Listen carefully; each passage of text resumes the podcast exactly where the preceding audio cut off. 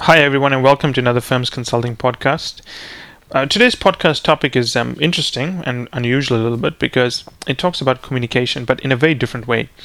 Um, I remember speaking to a fairly close client who I've known for well over three years, um, and he wanted to know how to become a better speaker because he's very nervous when he speaks, especially when he has to present his, his slides at a board level and so on. I mean, he's confident, obviously, he's a McKinsey guy, but he's um he struggles.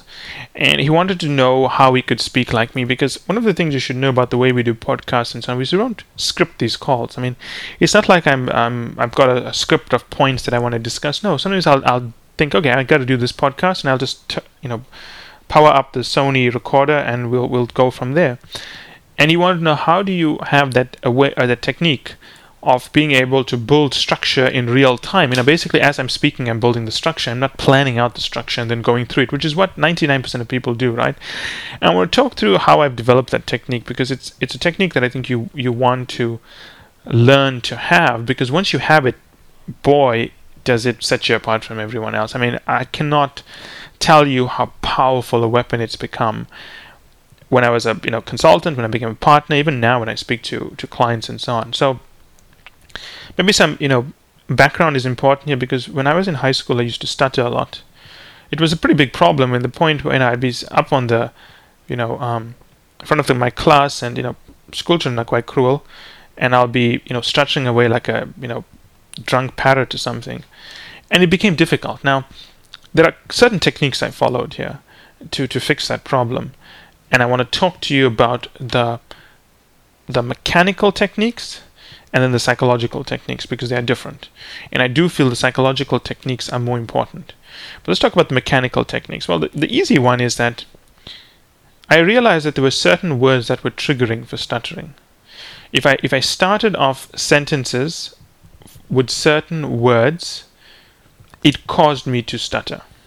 If I started off sentences with other words, it caused me not to stutter. So, one of the the horrible outcomes of this technique is that I started to use the word but a lot to start a sentence. Now, firstly, it offended a lot of people because when you say but, it means you're disagreeing with them. But they didn't realize that this, the reason I was speaking that way is because it would help me reduce my stuttering. Now, sharper words or one syllable words prevent stuttering. It's when you have to mold your tongue around multi-syllable words and the more complex the multisyllable words, the greater the probability of starting off a sentence stuttering because you're, you, you cannot basically control the muscle to pronounce that word. So I learned that one syllable words move from that point and, and my stuttering ended, right? Now, the interesting thing is that when your stuttering improves, it sort of improves your confidence so that you have to use less of those one syllable words.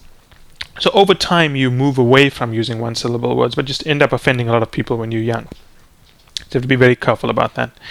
The other thing I learned is that one thing I noticed amongst high school students and even university students is they're very bad at presenting. I mean, they, you know, I, I remember some people that were supposedly gifted speech uh, makers would arrive in the front of the class. They would have their speech written on a sheet of paper or these little cards.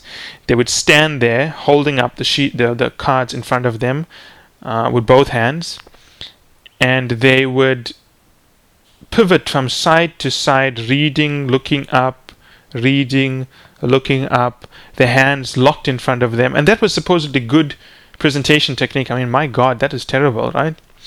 So one of the techniques I learned is that don't memorize your speeches. Now, uh, bear with me here, right?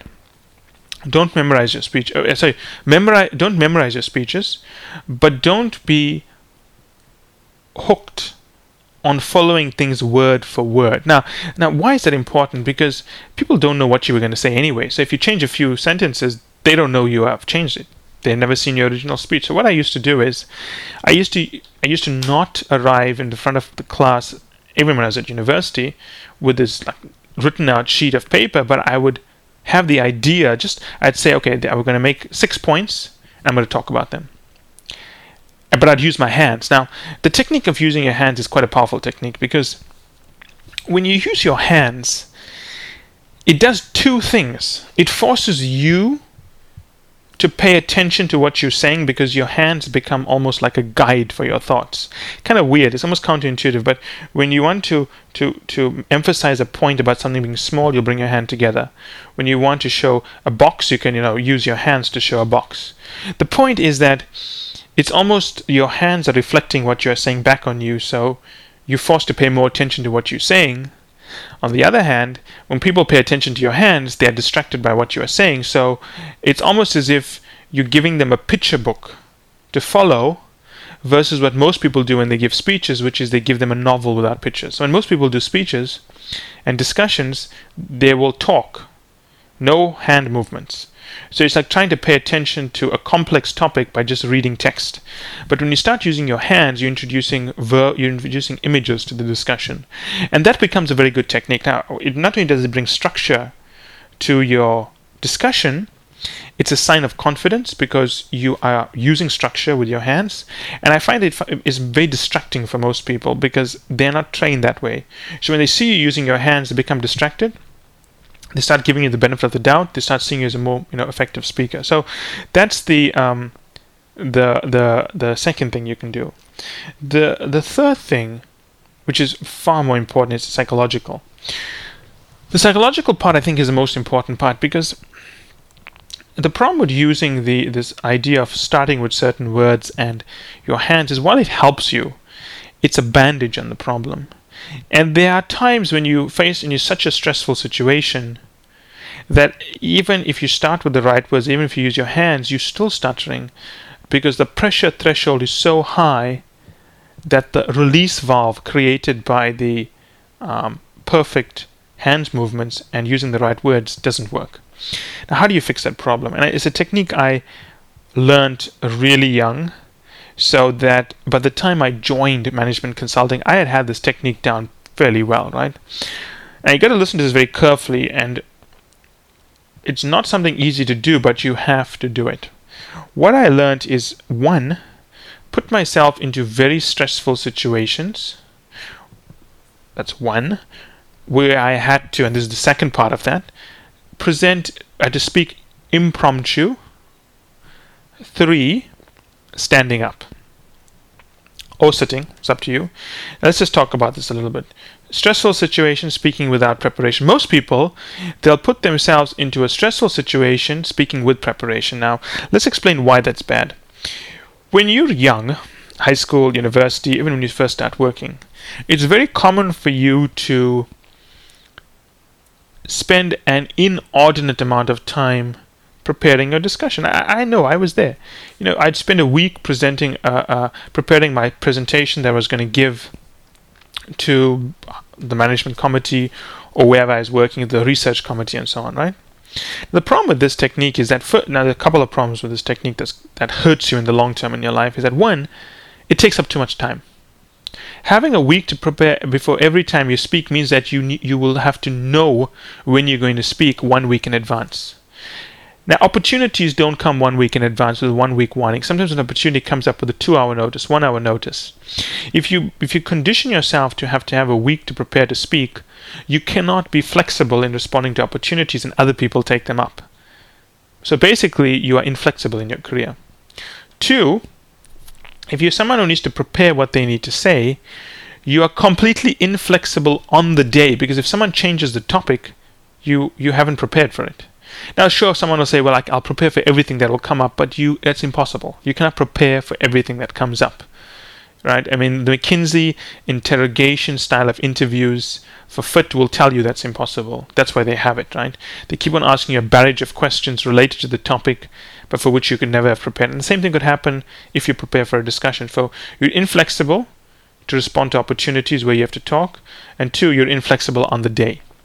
Now, a better technique here is to put yourself in a stressful situation but don't prepare. Now, the first time you do this is going to be scary, I can assure you of that. So, what you want to do is you want to put yourself into these stressful situations which are more friendly. For example, maybe it's a friend's farewell dinner. Stand up and do the final toast but don't prepare for it. Maybe it's a baby shower. Stand up, do the toast but don't prepare for it. Now, initially, it's going to be very difficult. It's baby steps. It's something you're going to fix over maybe a year to two years, right? No cards, no preparations, no writing down your bullets and looking at it. Don't do that. Because if you do that, you're never going to break the habit. What you have to do is go to these events and decide on the spur of the moment, maybe with five minutes to go, ten minutes to go. Initially, you'll need a little bit more time, maybe 15 minutes to think through what you're going to say, but don't write it down and stand up and offer to do the toast. Now, over time, it, you become more and more conditioned to not being need to not needing to prepare and being able to talk in very stressful situations. Now, I've reached the point whereby I would I remember I was like 20, I think I was maybe 22, 23, when I was presenting with a senior partner and the CEO of one of the largest banks in the emerging markets. Just before we left the meeting room, I didn't do the presentation. The partner did it, and I remember the CEO. This, you know, this guy's got a bald head, shiny head. He looks like he's a, you know, Superman or something. He's got muscles, probably more muscles than Superman. The shirt looks like it's going to break on his back. And he says, "And you, young man, what do you have to say?" And I could have said, "No, I have nothing to say," or you know, shied away and laughed my way out of that. I said, "No, I actually have a few points I'd like to raise. If you'd give me 10 to 15 minutes, I'd like to firstly build on what the partner said, but also, you know, looking around the room, I noticed that a few people spent a lot of time on the analysis we did around break even rate. So maybe I just want to explain that in a different way. And I, and I spent 10 to 15 minutes talking through that, which I hadn't prepped to talk through. My point is eventually you get to the point whereby you, you, you have, you're able to respond to those opportunities. Now imagine if you were someone who needed a week to prepare for a talk, you couldn't respond to that opportunity. You couldn't have a chance to build your stature in the eyes of that very powerful CEO went on to, you know, great things.